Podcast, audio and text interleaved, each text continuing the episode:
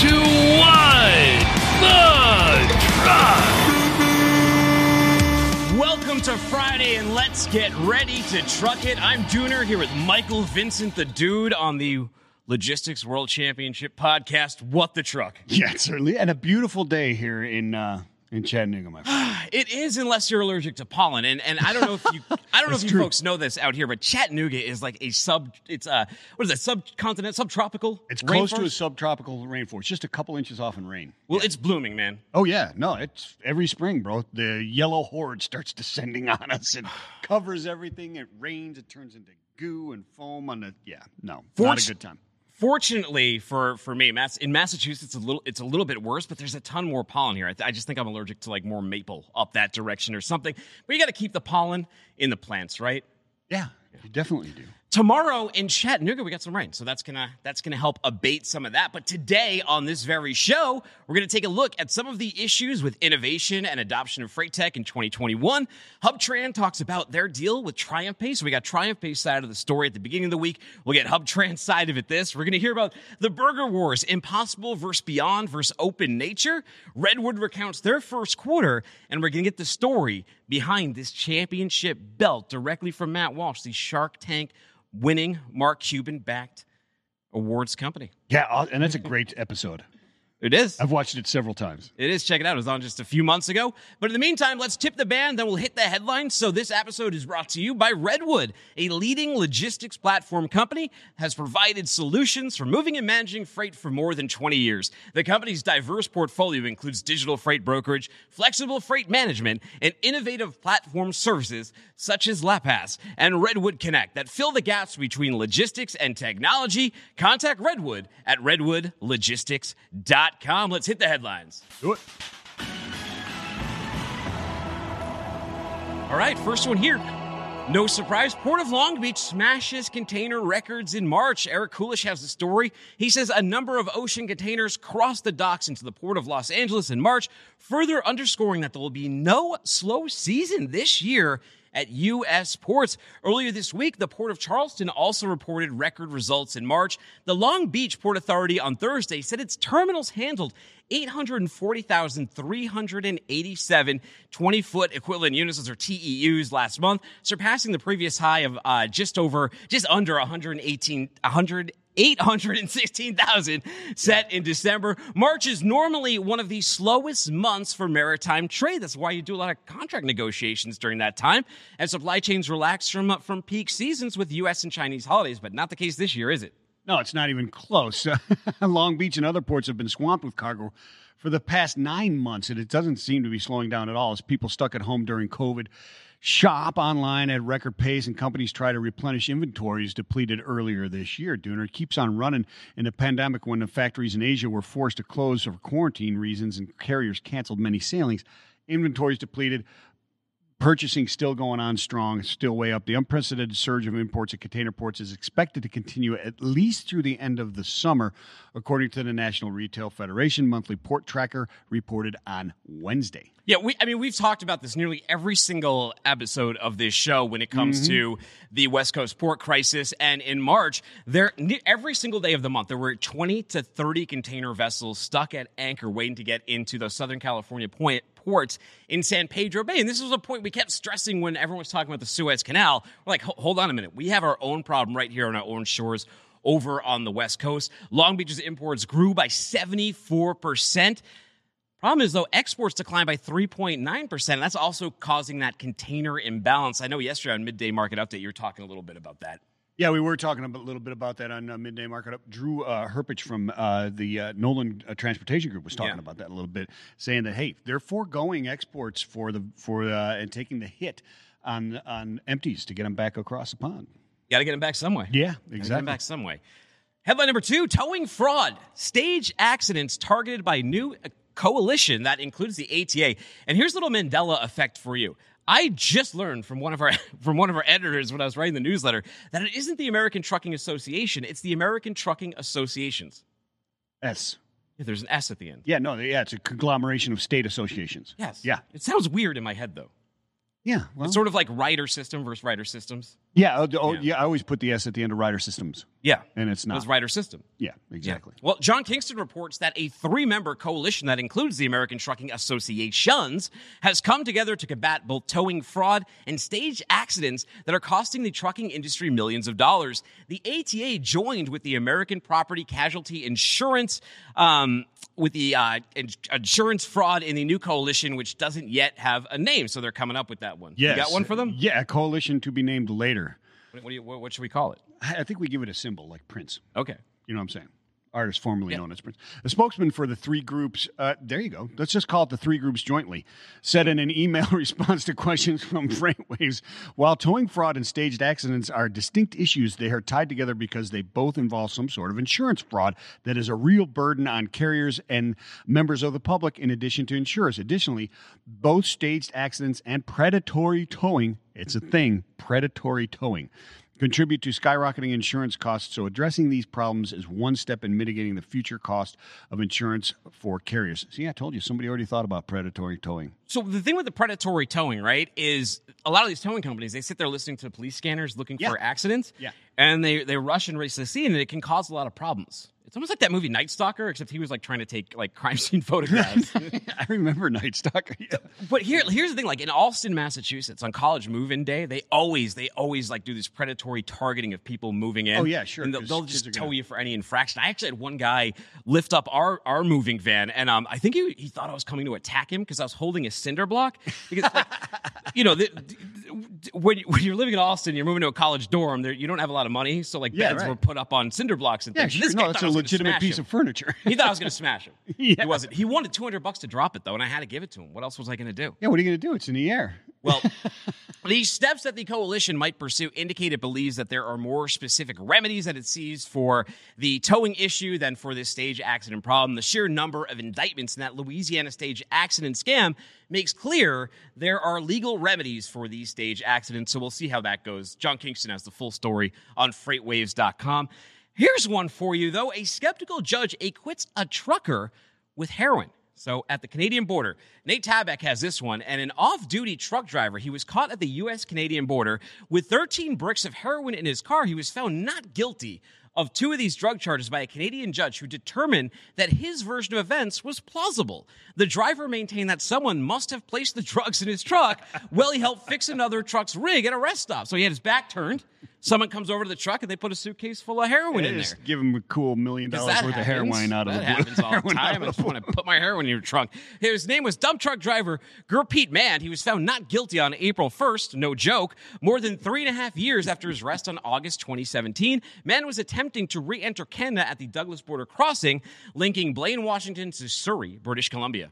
Yeah, British Columbia Supreme Court Justice Nina Sharma voiced skepticism about Mann's account, no kidding, and his in, and, in, and his innocence in a ruling, but wrote that the prosecution had failed to make its case. For the reasons discussed in this judgment, although I did not completely believe that Mister Mann did not know about the heroin, I have reasonable doubt about his knowledge, Sharma wrote.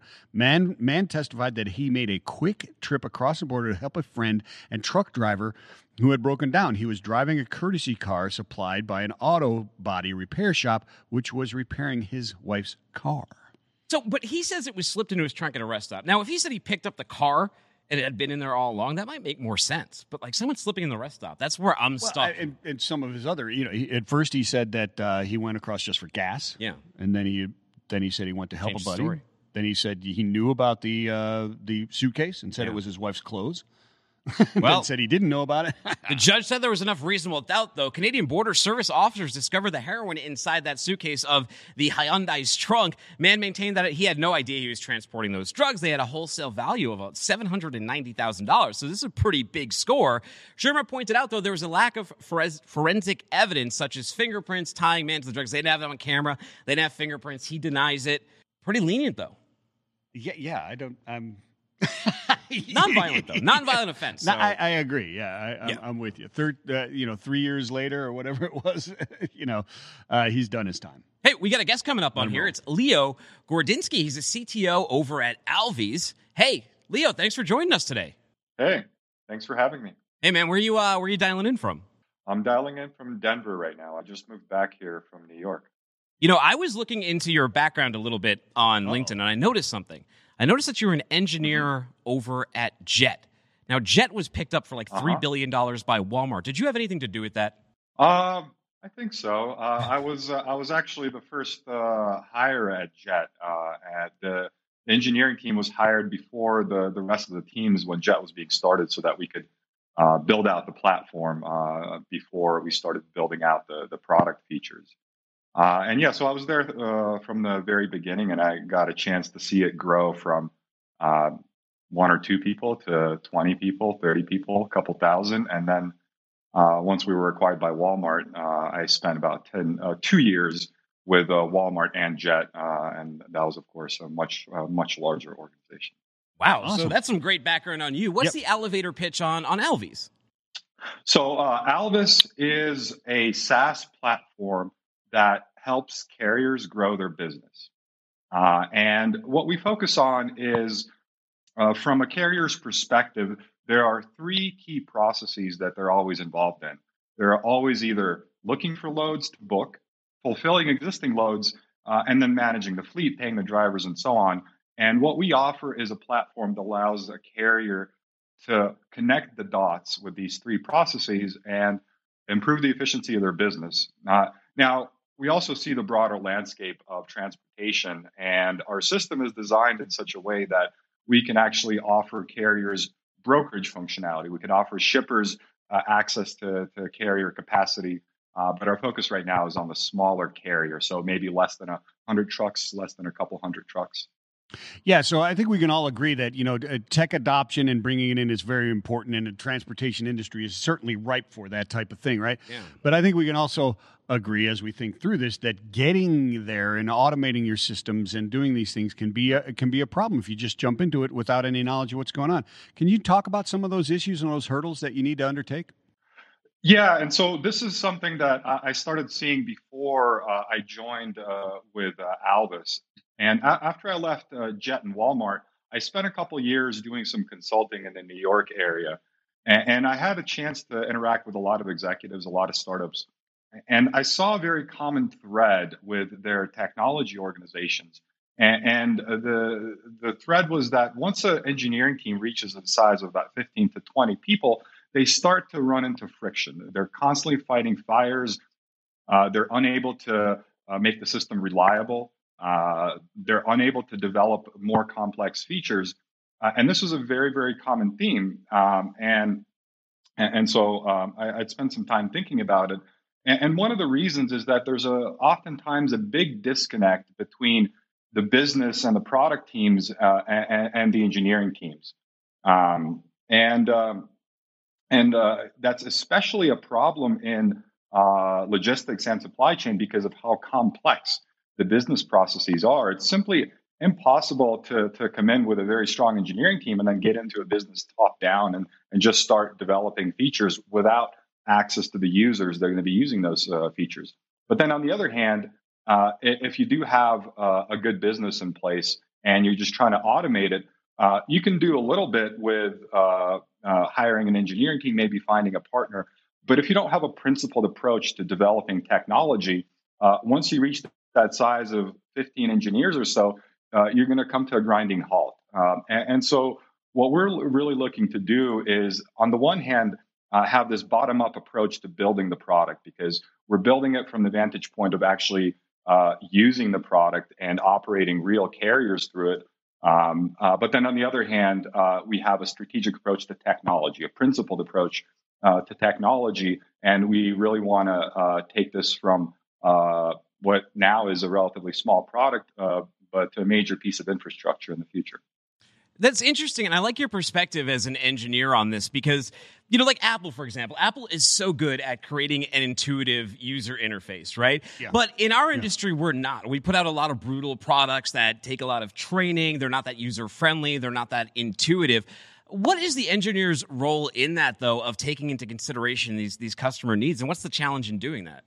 So uh, so one of the challenges is actually the, the, the company culture uh with uh, with how they interact with engineering. Oftentimes there's a dysfunctional culture where, uh, the let's say the product team who understands the features and the users Uh, they uh, uh, they uh, spell out their requirements and then just throw them over the fence to the engineering team, and then come back a month later to see what's going on. Uh, and and this just doesn't work in in the supply chain industry because of how complex it is. The engineers and uh, the operations staff, the product managers, and everyone must be working together and collaborating every single day to make sure that they're heading in the right direction. Um, and and that's uh, that's that's difficult uh, to do, but that's exactly the, the problem we're trying to solve uh, from uh, from within.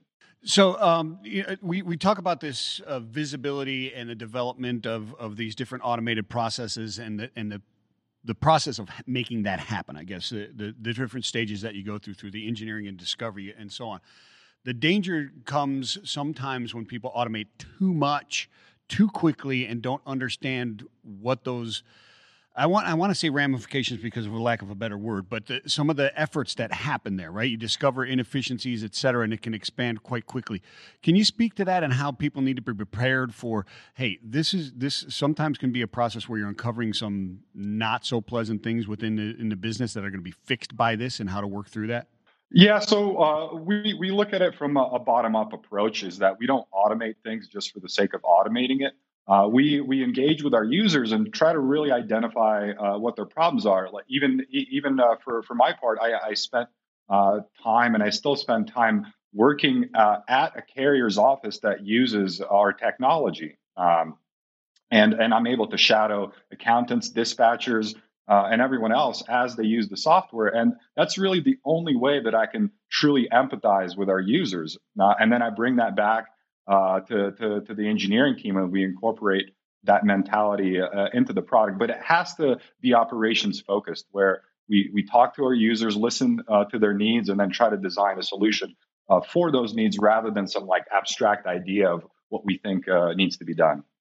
The The promise of data and the promise of technology and transportation has been sold as breaking down silos in a lot of instances, but What what we're seeing is because there's all these new platforms, people not being properly trained, p- not being properly deployed. In a lot of cases, those silos went from file cabinets just to, to digital platforms, right? To walled yeah. gardens and, and ecosystems that other departments aren't in anyway.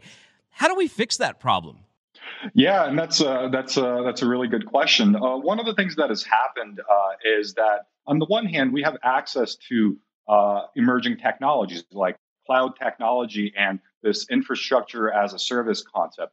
Uh, but then on the other hand, the complexity in software development has been shifting uh, away from the complexity of the problem you're trying to solve, but towards the complexity in all the integrations that you have to manage.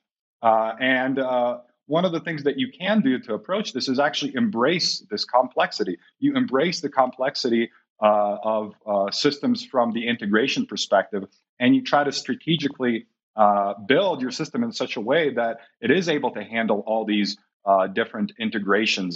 Uh, the reality is that we're not going to build one system that solves uh, everyone's problems. You have to exist within an ecosystem uh, and play nicely with other systems. Uh, like, for example, communication tools. We're not hoping to uh, eliminate the need for text messages. We're just going to play nicely with existing mediums of communication. Yeah, I mean, communica- it's it's such a hard problem to solve because we even see it all the time in communication, right? I all of my information is, you know, I got it in Slack, I got it in email, I've got it in text messages, I've got it in LinkedIn D Ms. It's all over the place. Voicemail. It's it's like I, I need to bring it all together, and it's hard and it's a challenge. You know, no no no group is immune from it, and that's like that. We're still moving that tech renaissance forward. We're not fully there. We're getting yeah. there. Yeah, agreed. Agreed. You got siloed data, and then even within one silo, you've got separated data, is what you're saying. Yeah. yeah. Hey, Leo, we like what you're saying. If the audience does as well, they want to learn more about this, where should we send them to? Uh, well, uh, you could uh, reach out to me directly. You could uh, email me at leo at alvys dot com. Uh, you could visit our website. Uh, I'm also on Twitter. Uh, and, uh, yeah, I'm happy to chat, happy to discuss uh, more, some more of this. Wow. Leo, come out to F three and see us in November. You know, we'll, we'll show you around Chattanooga. All right. Sounds good. Take it easy, man. Have a good weekend. You too. Bye. All right. Next guest is Mike, is our own, FreightWaves' own Mike Budendistel, and he has started a brand new show called The Stockout. I think it may even debut today. It's a, it's a sequel or a, or a companion piece to his newsletter that he already does. Speaking of which, like newsletters, What the Truck has one. Go to freightwaves dot com slash W T T. You'll get it every Tuesday in your inbox at six p.m. Eastern time. Mike, Mike, thank you for joining us on the show. Hey, how are you guys? Hey, Mike, you so you're in Dallas now, right? I'm in Dallas. That's right. How are things treating Fully you over the there? Grilling season out here. Oh, beautiful grilling season. Well, this is good oh, because we right. are going to be talking about a recent issue of The Stockout that was near and dear to my heart because I'm a vegetarian. And mm-hmm. you, I love what you did. You went out in the field, you went to a grocery store, and you bought three different burgers. I think you got the open, we have a picture, and we got the Open Nature here. We got the Impossible. We got the Beyond Burger. Tell me why you decided to do this experiment and what the outcome was. Yeah, so I've been following uh, the consumer product space much closer now that I'm doing this uh, Stockout newsletter and trying to identify some of the big emerging trends in the industry. And, and one of the huge ones is the substitution of animal-based products for plant-based products. And you're seeing this in, in all kinds of, of product categories, um, but in particular, the, the meats category. In the last year, the the meat, um, you know, this you know plant-based meat is up about forty percent. Uh, And some of the you know companies that you know participate in that space, like Beyond, their sales have been up about one hundred percent. So you know growing very quickly, and it just seems like this it's this huge trend. And it was trying to decide, okay, you know, it was what these companies saying about the the product tasting like meat. Um, you know, do, do I believe it or not? I just wanted to, to try it for myself. That, that's awesome stuff. So one, the one question that I had was how, I, I hear this, it's a huge trend. How huge of a trend is this? Is this something that meat, uh, uh, you know, producers and stuff, do you have information on that? And uh, is it replacing meat? So it, it's it's early days, but it does seem to be replacing meat. Um, now these meat alternatives actually make up two point seven percent of retail packaged meat. So it's still... you know, small single digits, you know, just under three percent, but, but still considering that was, you know, nothing, you know, a few years ago, and it's growing so quickly, it's, it's becoming a much, a much bigger trend. And some of these companies like Beyond Meat, I mean, right now about eighty percent of their sales are in the U S, but they just announced they're going to, uh, you know, expand production in, in China, you know, near Shanghai. So I think it's, it's really a big, uh, a, a big emerging trend. And what these companies are trying to do is appeal to people who who love meat. So Dooner, you're not really their, their their target market. You know, someone like like me is more their target market who, who loves uh, you know loves hamburgers, and they they're trying to make something that you really want to eat, not necessarily something that you would eat just because it's it's healthy or better for the environment. Although they do make the claim that it's both of those things. Wait, hold on a second. Well, I do like a nice steak and I do like a nice burger. I just don't want to kill the cow to get it. So okay.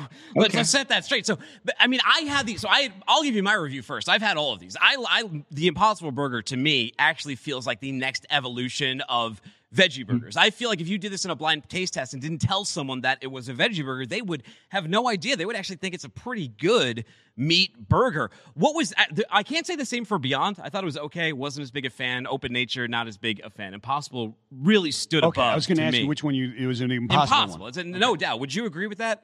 It, absolutely. I, I came to the same. I came to the same conclusion that. You know, the Impossible Burger, I had a hard time deciding, you know, whether the Impossible Burger was real meat versus the lean meat burger that I was comparing it to. So that one actually fooled me. I thought the Beyond Burger was a good tasting garden burger, but it still tasted like a garden burger. Um, but but yeah, I agree with you. Impossible tastes better right now. Um, but we'll see. I mean, Beyond um, is is planning to roll out a next generation of, of products. Um, so, you know, that could change. That's it. So wait a minute, you're you're. In Texas, a meat eater saying that this Impossible Burger, you you couldn't tell if it was meat or not. Is that right? I couldn't tell personally. I, uh, I you know, we had the four burgers out, and I thought, you know, I, I really couldn't decide between Impossible or the lean beef was was actually the, the real one. You know, I've tried this a few different times with a few family members and friends, and, and, and about half of them could tell, and about half of them weren't sure either um, whether the Impossible was, was real beef. Right. So McDonald's is jumping on this bandwagon, oh, yeah. too, with the McPlant. What, really what What's going on name. there? When is that coming out? Creative name, too. McPlant. Yeah, Mc, the McPlant. The, the McBroccoli. Yeah, in, in some parts of the world, it's already out. Uh, you know, in Scandinavia, they, they, they've had that out, I think, for some time. Um, I think, you know, in, in the U S, it should be out at some point, you know, this year. I tried to find it, but yeah, it doesn't seem to be at least, you know, near here on, on any of their menus, you know, so far. But I believe it's it's later this year. And and that's one where, you know, Beyond is the preferred supplier um, to McDonald's. And that's going to be true for, um, you know, some of these other fast food brands as well, like the Yum brands, which they own, you know, K F C. Um, you know, a few others, you know, Taco Bell, Pizza Hut. Yeah, we've had John Brewer on before. Beyond is well established within their uh, retail fast food locations at, yeah, at yeah, Hardee's and, and Carl's right. Junior as well. Yep. I mean, I was in Amsterdam back in nineteen ninety-four. I went with my, my Catholic school on a European trip, and they had something called the Groten Burger at McDonald's, which was the, a, a veggie burger. The Groten Burger. Yeah. They sold beer there, too. Oh, yeah. yeah and they sold it to you if you were like fifteen. They didn't care. Yeah. yeah. No. But then eventually in life developed alcoholism. So, yeah. yeah. I mean, I did. my my question, Mike, is is this. Is is when will the trend of of of creating vegetables out of meat-based products come into fashion? For those for those vegans who are trying to convert to meat. Yeah, I'm not expecting that anytime soon. No. uh, I, I, I hadn't even considered that, honestly. But so I got to ask you, this growth has been great, right? So Beyond Meat, it's up one hundred thirty-six percent year over year in the U S and worldwide. Really, really pro- proliferating. This is things that you cover in the Stockout. But that's the newsletter. What is the show now? What are you going to be doing on that? Well, it's going to be, I think, uh, you know, it co- covers some of the same things that are in the newsletter, but also just go into additional, you know, topics that I didn't have time for in the, in the newsletter. Um, like even, you know, today, you know, got the newsletter out first thing this morning, but then there's all, you know, sorts of other, you know, news items that that, that come out that, you know, didn't have time to to include. There was a thing about, you know, Procter and Gamble, you know, last night about how they're um, making a big a push to collect people's information that maybe circumvents what, you know, Apple is uh, trying to allow on its uh, iOS devices. So I think there's just lots of interesting topics to talk about in C P G. I mean, it's such a it's such a wide space. So what what is your first episode going to be about? I, I believe it debuts today, if I'm not mistaken. Yeah, so it, it'll be a variety of, of recent, you know, news items. I mean, some, a little bit of what we touched on here today. Um, you know, also a lot of the inflation that's taking place in uh, in the C P G space. I mean, the, those companies are all contending with rising, uh, you know, freight transportation prices, in addition to rising packaging prices, you know, rising uh, commodity prices for every manner of agriculture, you know, input. And and and really, I think that's maybe going to be the key um, question for the industry over the next year is, can they mitigate the pressure of uh, inflation? And, and they're really seeing inflation across all of their all their line items. Um, so it, it does seem to be a challenging year. And then, you know, in addition to that, you know, how do they, you know, scale up, or in this case, in a lot of cases, scale down uh, their capacity for a new world where things are partially, you know, back to normal? Michael Vincent and I caught wind of the fact that there might be a ketchup package shortage, so we've been hoarding all the cap- ketchup packages around here at Freight Alley. How long are we going to have to do that for? When's the ketchup coming back? I think when people start to go go back to restaurants, you you will have the the individual, you know, ketchup packets. Um, although that could still be uh, an issue since they don't want people to really share share bottles, um, you know, there too. But uh, you know, Heinz is making a pretty big push to open up a few different manufacturing production lines. So hopefully, it'll be a, a relatively short um, uh, shortage. Michael, spin that wheel. All righty, I was going to ask.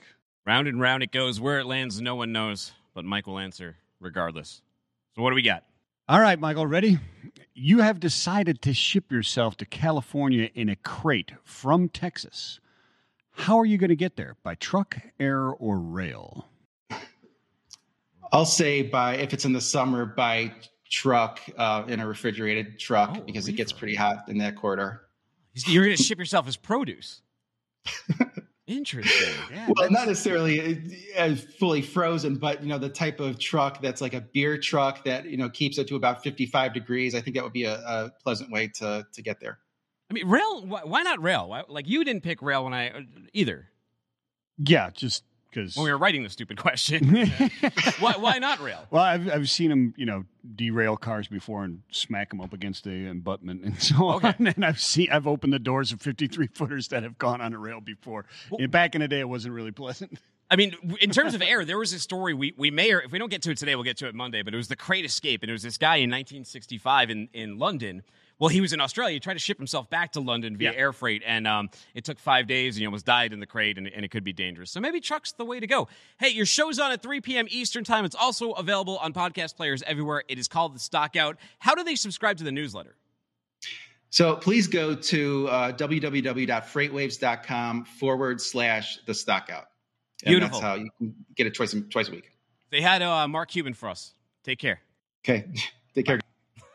This episode is brought to you by TriumphPay. TriumphPay is committed to proving efficiency and value to all customers. With our definitive agreement to acquire HubTran, the combined company will create a fully integrated payments network for the transportation industry, including factors, brokers, and carriers. Visit triumph pay dot com to learn how they can drive your business forward together. And you know, we're going to talk to one of those gentlemen who is a principal in this deal, uh, Josh Asprey. He's vice president, three P L and broker at HubTran. We already talked to the TriumphPay side of the story, so now we're going to get his side. Just to get you up to speed on this, yeah. TriumphPay, earlier in the week, we covered this story. TriumphPay had acquired Hub, uh, had acquired HubTran. They're working together to create this. Um, to create this. Uh, yeah, they've got a definitive agreement to. It's still got to pass, but it'll pass. It'll pass through things, I would imagine. It's a definitive agreement to buy them, right? We talked to uh, Jordan Graft earlier in the week from uh, TriumphPay.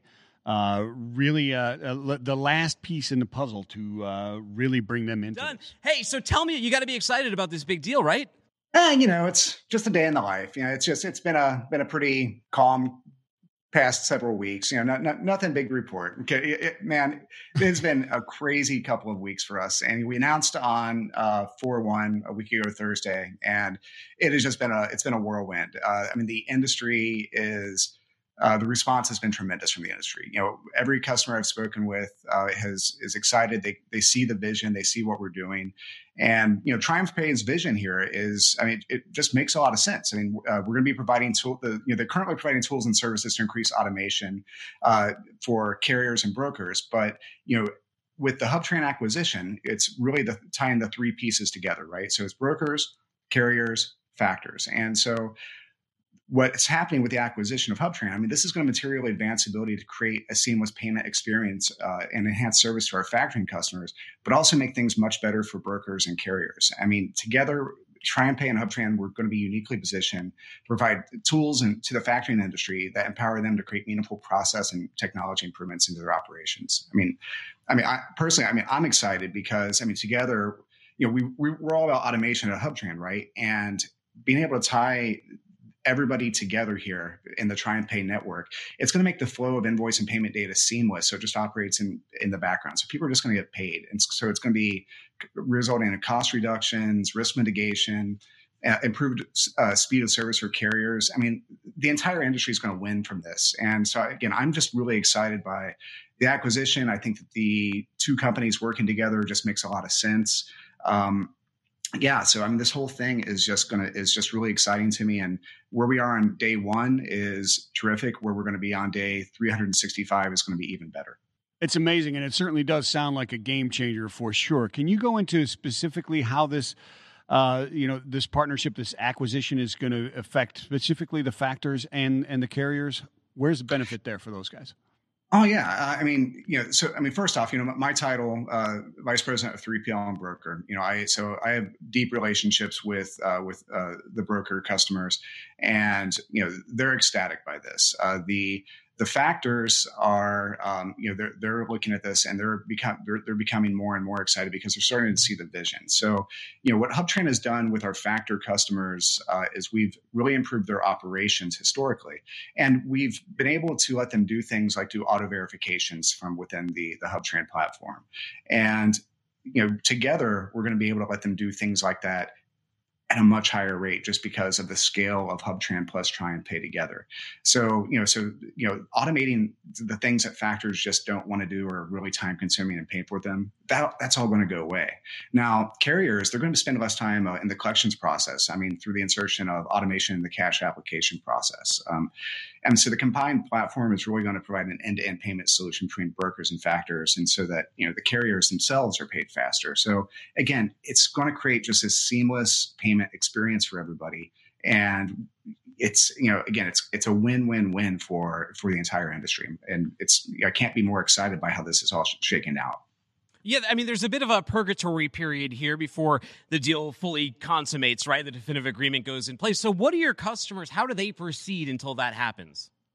Yeah, I mean, the easiest way for them to proceed uh, is, you know, they they uh, for, from now until close, it's business as usual. You know, it's uh, business as, as usual as it can be, because we're answering a lot of questions, right? And and we're uh, working uh, with our customers to tell them how uh, you know what phase one is going to look like, what phase two is going to look like, and really what the vision is. So if you're a customer of TriumphPay or you're a customer of HubTran, it's business as usual for now. Um, we're uh, we're trying to get this closed as quickly as possible, just because, like you said, Dinner, it's it, it, it's like kind of like a purgatory type type thing. But you know, we're we're still signing deals. We're still uh, we're still launching. Uh, we have three customers who are launching on HubTran next week, and um, you know, so they just need to contact their sales reps. You know, if, if you have any questions, just contact me, Jay Asbury, J A S A S B U R Y at hub tran dot com, and you know, I'll put you in touch with the the right people. So if any questions, anything about sales, what the direction is, just reach out to me, and, and I'll, I'll make sure you're plugged into the right people. Awesome stuff. Thank you, Josh. Uh, can you, uh, you, you guys are obviously extremely busy out there. I mean, you're explaining everything that is going on with current business and getting plans ready for this acquisition and so on. Can you talk to us about the uh, Lights Out Processing uh, product that you guys launched just a short while ago? Yeah. Uh, note, note to self, never do a major product launch uh, a couple weeks before you get acquired. Uh, you know, just, you know, for anybody who's, uh, who's, go, uh, who's going into a, a, a business, just, you know, learn, learn, learn the lesson from me, because it has just been nuts the past several weeks. But yeah, Lights Out Processing is, so we announced that a couple weeks ago, and I want to make sure that that does not get lost in the fray, because uh, that is technology we've developed that is a completely hands-off, fully automated processing of uh, invoices and uh, and such for, um, for for brokers and three P Ls. And so we're advancing that technology rapidly, and we've seen a massive adoption uh, from our existing customers over the past several weeks. We've had brand new customers reach out to us just because they want to not have to touch invoices. They want to not have to, t- you know, do all this manual work uh, that Lights Out Processing uh, facilitates. So. We're, and we've been improving that technology since, obviously, since we started it. But now, again, part of what excites me is it's going to get even better with the acquisition of TriumphPay, right? Because we're going to be able to incorporate TriumphPay's scale and do things uh, and, and incorporate their carrier data and things like that. So for our broker customers, you know, we'll be able to do a better uh, and more comprehensive job of, you know, validating carrier remit tos, validating where payments are supposed to go. So again, all this stuff is going to be uh, hands off, you know, no human touch, and you know, so it's it's advancing very quickly. And uh, on legal day one, it's going to get even better. So yeah, again, Lights Out Processing is is big for us, and our customers are are ecstatic by it. Wow. I mean, it sounds like you've got a lot to get back to. You know, you, big deals like that, you got to keep them close to the vest. So the product team's working on this Lights Out Processing, and yeah, it's like, yeah, well, yeah. You know what? We can't disturb them. Let's keep them hard at work. And I, I love the story. You know, we're in a, we're in a startup over here at FreightWaves, and, and we've had um we've had similar things happen before. It's all hands on deck, but it's part of what makes this stuff fun and keeps you alive, brother. Uh, tell us where hey, to learn you know, more. You live and die by the adrenaline, right? You, so you got you, adrenaline and caffeine. That's that's how that's how I roll. Hey, are you and the team coming out to F three in November eighth to tenth here in Chattanooga? Oh, man, I wouldn't miss it. I mean, I I, I loved – so I was talking with Jack Glenn earlier this week, and, I, and I, I mean, I love Chattanooga, and I'm so thrilled by what you're what you're doing uh, with F three this year. And I think it's I think it's phenomenal. Um, I wouldn't miss it for the world. I know, nice. we, we, there's been so much demand now. We keep increasing the size and the scope of this thing. I think it's like lightning in a bottle. Everyone wants to get back together, and we've been cooped up for so long. Vaccines rolling out. A lot of us already get the double dose in our arms. So by November, it'll be all, all hugs and loves, man. All hugs. It's going to be like South by Southwest for the freight world. So oh, well, well done. This is this is phenomenal. It's going to be killer, man. So, hey, how do people reach out and learn more? Uh, just reach out to sales at hub tran dot com. And uh, my, my last name's hard to spell. Uh, just sales at hub tran dot com, and I, I'll take care of you. Okay. Josh, have a great weekend. Take care. Hey, you too, guys. Great, great catching up. Thanks, Thanks Josh. Hey, I hope that piece of art behind him wasn't from the Isabella Stewart Gardner Museum. Have you watched? There's a new Netflix documentary called This Is a Robbery about oh, really? the Gardner Museum heist. Gardner Museum is my favorite museum in the world. It's in Boston, Massachusetts. Okay, I've not been. Beautiful. It's like a living museum. You go in there. It's just such a wonderful place. It's an architectural marvel. And oh, now really? there's a uh, there's a mini series on Netflix covering called This Is a Robbery. I highly recommend it, especially if you're from the, the Northeast or familiar with the Isabella Stewart Gardner. Or you visit the great city of Boston. I'm going to have to do that. Check it out. It's on Netflix. I will do and it. And visit Boston. Yeah. Let's do oh. a live show in Boston. Let's right do it. I love Boston. Let's, Let's do, do it for Halloween. We can. You know what I also love? I love Redwood. Let's get Eric yeah. Rampell up on here. He's the Chief Innovation Officer over at Redwood Logistics. And Michael Reed, he's the Chief Product Officer over at Redwood Logistics as well. Gentlemen, welcome back to the show. How are you guys? What's happening? Hey, what's up, guys? What's going on? So, hey, Mike, looking back on Q one, I mean, this it's been a crazy year. Everyone said, hey, twenty twenty-one, it's going to slow down. It's going to get normal. Yeah, that was a lie. Well, looking back on Q one, though, what were uh, what were the challenges for Redwood customers? Uh, oh, man. Uh, yeah, first off, it is definitely not uh, not normal by any stretch of imagination. Uh, before we get into that, I will say there is no stolen art anywhere in my house. So I just want to just want to throw that out there before we get before we get too into this. Uh, don't just don't look over, you know, over my shoulder or anything. Uh, yeah, yeah. So, man, I don't know. It's just been a crazy year. Uh, I mean, we all know this. We talk about it all the time, and you know, in public and in behind closed doors. But uh, I think the best way that I would describe it is still uncertainty, right? Like we we still feel uncertain as to how you know things are are going to progress as a country and as a you know, as we start to think about, you know, the population getting vaccinated, that percent increasing, like, but in supply chains and in freight, like, I, it's still the same general feeling, right? There's still imbalances uh, in individual supply chains, more so than I've ever remember seeing in my career. Uh, you know, some companies are totally out of whack compared to what they, you know, quote unquote normal is. Um, and I think that really, they it, it, it binds on top of each other. And, you know, obviously every, Every supply chain is interconnected, right? We're all one giant ecosystem at the end of the day. Um, and and that stuff really, uh, you know, it impacts one another. So you kind of look at some individual metrics and K P Is, like what, what do you want to talk about? Like inventory to sales ratios, right? Uh, in, in North America, uh, if you look at even retail specifically, I know you guys know this, but like they're still the lowest they've ever been in a long time, like into the early nineties. And and that changes the dynamics within the freight market as we think about, you know, slowdowns in overarching uh, im- imports, uh, specifically on the container side, influx and air freight needs, like just overall more complexity, more imbalance, right? So that's what we hear at a at the highest level uh, from our from our customers, from our partners, and and those are honestly the things that we're uh, we're, we're trying to help solve. Um, You know, sometimes at a at the tactical level, sometimes at the strategic level. Uh, those are things that, that get Eric and I excited every day. Awesome stuff. Thank you. Uh, so let's check in with Eric and see if he's going to own up to any uh, art heists uh, of late. But Eric, uh, let's talk about uh, Redwood and and the you know the solutions you guys brings. How do you guys help the organizations overcome these different challenges like we've seen over the first quarter here? It's a great question, but I do want to call out um, something Mike said. And the reason he doesn't have stolen artwork is because it's sitting on a container at sea uh, waiting to... Uh, well, wait, what's that behind yeah. your... What's over your shoulder? I see some artwork right there. Exactly. Exactly. How about, um, hey, hey, hey, Eric, move your move your monitor a little bit so they can see your daughter's artwork on the right. Yeah, there you That's go. Okay. He's got a yeah, whiteboard exactly. whiteboard yeah. over there with you yeah. know, doodles and everything. It's That's not a Rembrandt, but it's a Rampell. That's there right. We go. That's, That's perfect. Right. Yeah. Um, yeah. So, you know, the, the way the way we help our customer overcome challenges, truthfully, is by by solving those a lot ourselves. You know, we've been on this decade long journey where, um, you know, we've been at the intersection of, of logistics and technology. And our mission during that entire time has been enabling our customers to weave together, you know, their optimal mix of, uh, you know, logistics solutions, logistics partners, right, you know, in an open way where they can leverage Redwood or leverage any outside party, um, but also the right technology solutions. So as we see these two hemispheres of logistics and technology combining, um, you know, that's the world we live in. And, um, you know, we've been doing it for so long. And, we've, you know, at Redwood, we say, you know, we have a multimodal brokerage, we have assets, we have warehousing and distribution, we have an integration platform as a service with Redwood Connect, we've got professional services and consulting, and all of these things together, we're, we're, we're trying to come up with a way to explain what it is to digitally transform shippers as well as other three P Ls and carriers. And we're calling that L P A S, or logistics platform as a service. And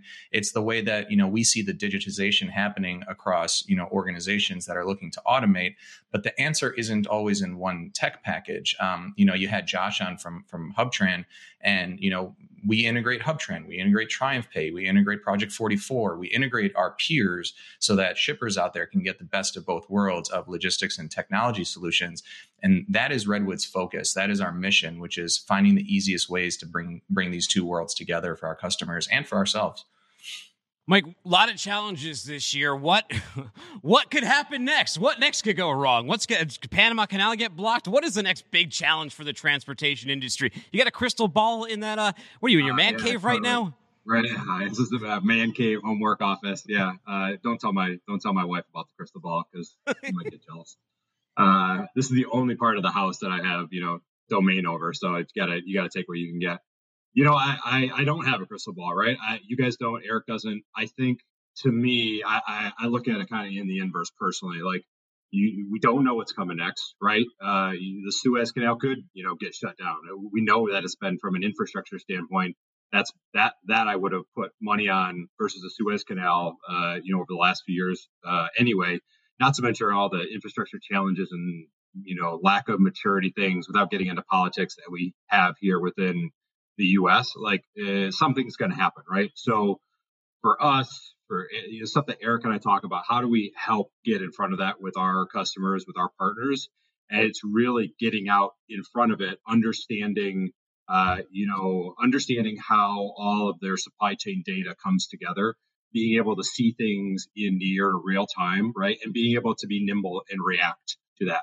If you have something like, you know, we talk about the Suez Canal and, and you, maybe you have containers uh, that are, that are stuck waiting to go through for weeks, if not months at a time. And maybe you don't, but if you don't have that visibility into where your freight is, how that impacts inventory, how that impacts your end customers, uh, you literally have no clue if that affects you or not as a supply chain. So being able to have deeper, you know, freight visibility, data visibility, you know, fill in the blank supply chain visibility is just absolutely key. And then being able to do things with it, right? Having your, your industry, your organization being able to be nimble and, and react to that is absolutely paramount. And at the highest level, that's, that's exactly what Eric just described with this new Alpass. And we're trying to really help our customers be more nimble and help solve those problems. Yeah, my I, I think the, the key phrase there for me is being able to do something with that visibility and with that data, right? Many people forget about for sure. that type of thing. So what's in store for Redwood in uh, twenty twenty-one? What's the next big thing, Mike? Well, you know, to be totally honest, uh, we, we kind of, uh, I've only been uh, with the organization for a little about a year now and uh, learned learned a lot about the the positioning. And, and I think Eric kind of had a saying, it's, you know, we're quietly revolutionizing, you know, the supply chain space. And I think Redwood's been, we've been very, you know, quiet from a marketing standpoint around these broader topics and how we've been helping to solve problems for our, for our shippers and our partners and even our carriers that we work with across uh, the enterprise. And I think this is a really year of us kind of, you know, getting out there and, and, and telling everybody what we've been doing because I, I we're just super passionate about it. And, and it really does help solve real world problems at the highest level. And that's, to us, is super exciting. Yeah, it sure is. Eric, we got about a, a little under two minutes left. Where do you see the industry headed in twenty twenty-one? It might be hard to condense it into that short amount of time, but I'm sure you got a nugget in there. Yeah. Uh, you know, I, I, you know, there's obviously that great quote, right? The only, uh, uh, the only constant is change. Um, and, and that's so true with, with our industry, and it's only accelerating. Um, you know, you take, you know, pre-pandemic, you know, the acceleration of uh, various logistics solutions. And then you have all of this, you know, V C and private equity money going into technology to bring these solutions. And the fragmentation that was the market is now getting, you know, even more fragmented with the tech solutions coming into it. So it's, it's really neat to see that happen. But I, I think where, you know, you throw the pandemic on top, you see how organizations had to be super agile and nimble, like Mike was talking about, and be able to, you know, adapt to what's happening in the market in way more real time than they ever had before. The question is, how do you do that? And I think people are going to start looking at visibility to their data the same way they look at visibility to their freight, um, which is, you know, what is my data telling me? Are we measuring ourselves with data? Are we making decisions with data versus, you know, leveraging the HIPPO, right? The highest paid person in the organization makes a decision versus letting the data make a decision. So I think, you know, ability to change quickly, ability to leverage data, ability to weave together your optimal blend of logistics partners and technology partners into your ecosystem is how organizations will compete. And it's how they're going to, you know, stay above water as we enter this new normal. And, you know, that's, that's kind of what we see and, and where we're positioning ourselves. Eric, I hope the next thing we see from Redwood is you at F three. Hopefully we see you guys there. Um, that is for sure. Yes, thanks for joining us on the show. Go check them out at, go check them out at, uh, what is redwood logistics dot com, right? You got it. Absolutely. Redwood Logistics dot com and check out that El Pass. Good stuff. Thank you, gentlemen. For you folks out for you folks out there that want to come to F three, we're talking about it so much, we are going to save you two hundred dollars. And you know how we're going to do it? You're going to go to live dot freight waves dot com, click on upcoming events, click on F three, register, put in the special promo code W T T. You're going to save yourself two hundred bucks per ticket. Per ticket, Michael Vincent. Nice. Yeah. Get on it. Get on it now, after the show. Not now. I have to correct myself. All right. We promise you this. We're going to give you the story behind the belt, so let's start at the beginning. It arriving at my house. Roll the tape. Holy shit-knackies. It, uh, it's my box from Trophy Smack. I think I know what's inside. It's getting not easy to open a box. What am I holding a phone? Ooh, look at that. Look at this. Love this package. Oh, it's heavy. It's awesome. Oh, my God. It's heavy. It's heavy. I'm not oh, even lying. It's like five pounds. That. Look at this. Look at the side plates. This is incredible. That is sweet. This thing is massive. Whoa. Hell yeah. Thank you, Trophy Smack. And now we have uh, we have got Matt Walsh on from Trophy Smack. You can bring down that video. Let's bring Matt up. Let's talk to Matt Walsh. Matt, thanks. First of all, this thing is this thing is awesome, man. I feel like you I feel like you getting that deal from Mark Cuban on Shark Tank. Hell yes. I could watch that unboxing video on repeat over and over and over, man. I love it. The time has come. We talked about it a couple months ago, and so excited that we got that in your hands, man. I love it. It was like an idea that was born on this this show. We talked about it, kind of shot in the dark. You said you were making belts. I'm like, make us the What the Truck belt. You were all over it. You got it together. Yeah, let's do a little how it's made on this, though. What's yeah, the supply yeah, yeah. chain behind this belt right here?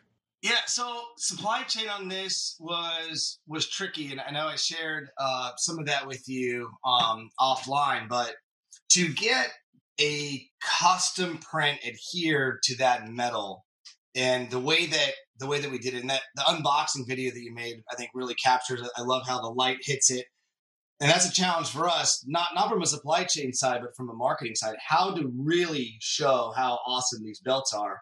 And and, and your video, I mean, that's that's that's perfect. Um, but to get these belts produced.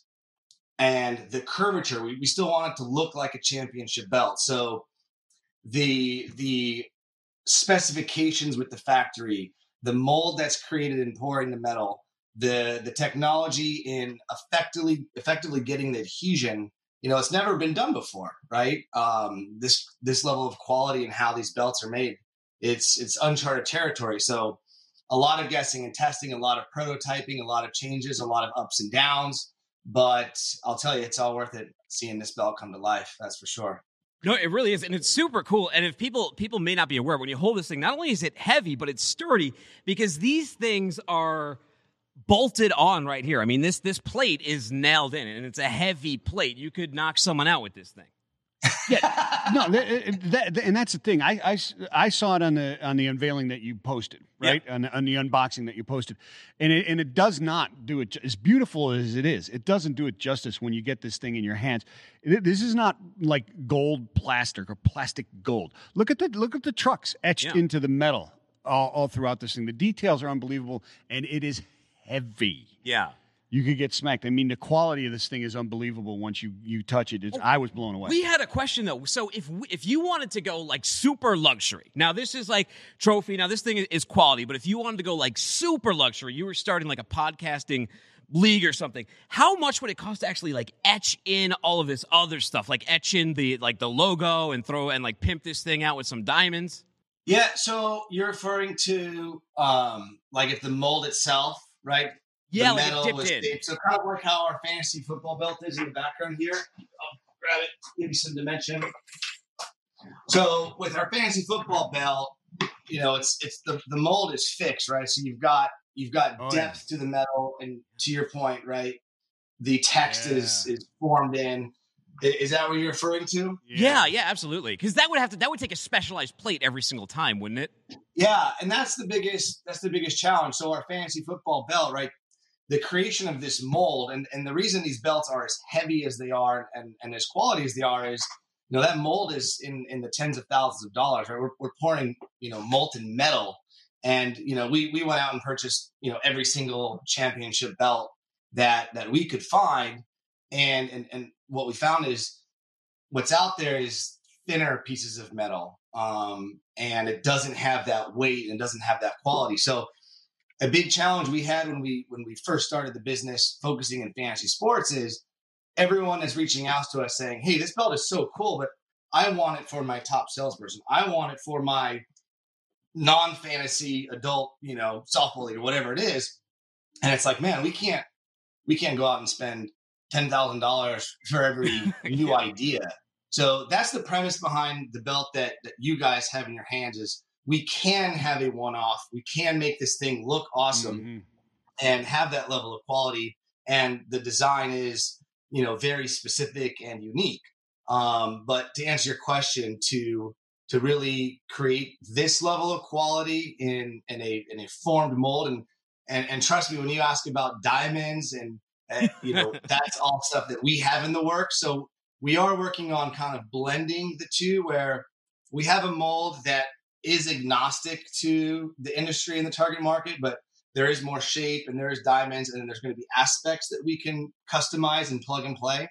But uh, we'll, we'll continue, you know, growing this uh, this this product line uh, as as the market has an appetite for, because, you know, at the end of the day, relating this to to the freight business, you know, which I, you know, eat, breathe, and sleep and, and live in, you know, things are so challenging right now and company culture and celebrating wins. You know, a belt like that, I, I like to say that, I like to think that, that the What to Truck belt is, is priceless. You can't put a dollar on it, but no. but you can. We sell the belt for one hundred ninety-nine dollars. Well, and when there's a big achievement in, in such a competitive and dynamic and stressful industry as, as supply chain logistics, having a championship belt like that to be that memento of that moment and, and recognize a, a victory or a success, I mean, that's huge for, for connecting people and company culture. You know, a Shark Tank T V star here, but this was also designed by another T V star, Dax Holt. If you ever watched T M Z before, you may know him from there. My wife does, so when I want to impress her, I, I definitely drop that that fact. I'm like, yeah, oh, yeah. That guy from T M Z. You know, you know, Dax, he made this thing. He designed it. I love, too, that he came out on nice. Twitter and he was like, hey, where's my recognition? I designed the belt. And I'm like, yeah. I'm like, that's surreal, well, Dax. Yeah, I'll tell you what. When anything that, that I'm doing where I can kind of merge these two worlds of, of the trophy smack idea, and I couldn't help myself but just go, you know, maximum throttle a trophy smack. But I've I've mentioned to you guys before, you know, I've got I've got freight in my blood. I'm gonna always, you know, it's it's uh you know, self-prescribed A D H D medication of being in, in logistics. There's always something happening and going on. And when I can merge those two worlds, I mean, it's it's it's something special for me. So in our office, I put your unboxing video on every single T V, and I called an all-hands-on-deck meeting, and I played it everywhere. So we got a laugh at a, at a you know, Dax Dax responding and saying, hey, what about me? I was part of this. Well, Matt, Matt, we love it. We love Trophy Smack. We, you know, we hope we see you at the Festival of Freight F three out here in Chattanooga. It's going to be an amazing time, November eighth to tenth. Definitely come. I'll also be in touch. We'll oh, talk yeah. beforehand. I actually got a new show, Insiders, oh, yeah. Career Journey Show. I'm going to invite you on that pretty soon, so I'll give you some details about that one. In the meantime, we're almost out of time here. Have a great weekend. Everybody go to trophy smack dot com. Get yourself one of these awesome belts. But if you want to really get this one, you're going to have to earn it. You're going to have to come to F three and you have to beat me up in person to take it from me, because like he said, it's priceless. Go to what's it called freightwaves dot com no yeah. go to live dot freightwaves dot com yeah. click on upcoming events, F three, put in the promo code W T T. You're gonna get two hundred bucks off. Like he said, one ninety-nine. You can go buy yourself one of these belts. That's right. Go buy your friend one of these belts. Save two hundred bucks and buy go a buy belt. Go buy your boss one. Go buy your sales leader. Right. Go buy somebody. Just wear it to the event. We'll all wear belts. What if everyone at F three was Bring wearing a championship belt. belt? I bet Matt would be happy about that. I bet he'd be very That would be awesome. Hey, guys, thank you for joining us. You can find this show anywhere you get podcasts. Look up What the Truck. You want every FreightWaves podcast all in one feed? Look up FreightGas. You can find me on Twitter at Timothy Dooner. You can find him at Vincent the Dude. Tell the people what to do. Peace and love, everybody. Peace and love.